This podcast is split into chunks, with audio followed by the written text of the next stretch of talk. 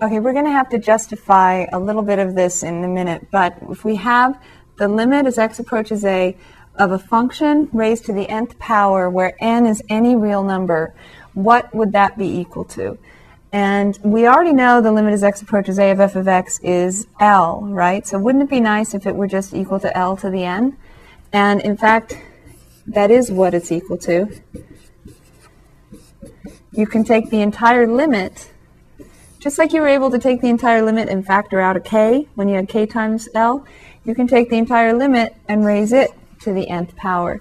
So you have the limit as x approaches a of f of x, that's L. So we have L to the nth power is our resulting limit. Now, because we weren't very specific about what L was and we weren't very specific about what n was, any real number, we do need to think about some times when this wouldn't work. Now, if n is not just integers, n is any real number according to this up here. So n could be written as p over q. When we write it this way, actually, we call it rational. But if n is representing an even root of L, then can you think about what we wouldn't want L to be?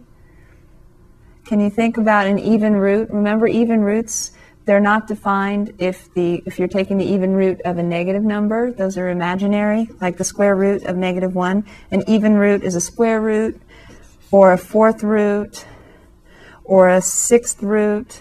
So if you want to write roots as fractions, isn't this negative one to the one half power? And this, I'm going to use negative one for each of these. But any negative number to an even root, negative one to the one half, negative one to the one fourth, negative one to the one sixth. All of these are undefined, aren't they? They're they're imaginary. They're not real.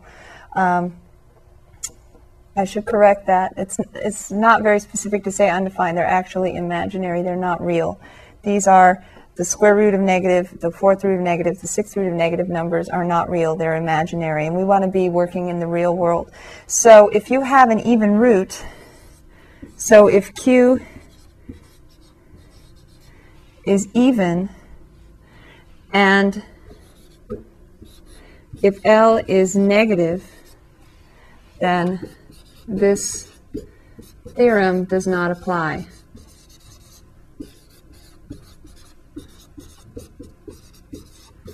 So the book says we eliminate we eliminate this example. We don't think about cases where L is negative and you're taking an even root. And you see how having the even number in the denominator, Q is even, that corresponds to an even root. And if your limit is negative, then you would have a problem, L to the nth power. So when you see those conditions written there underneath Theorem seven, you'll see that that's what they're talking about. You don't want to take an even root of a negative number.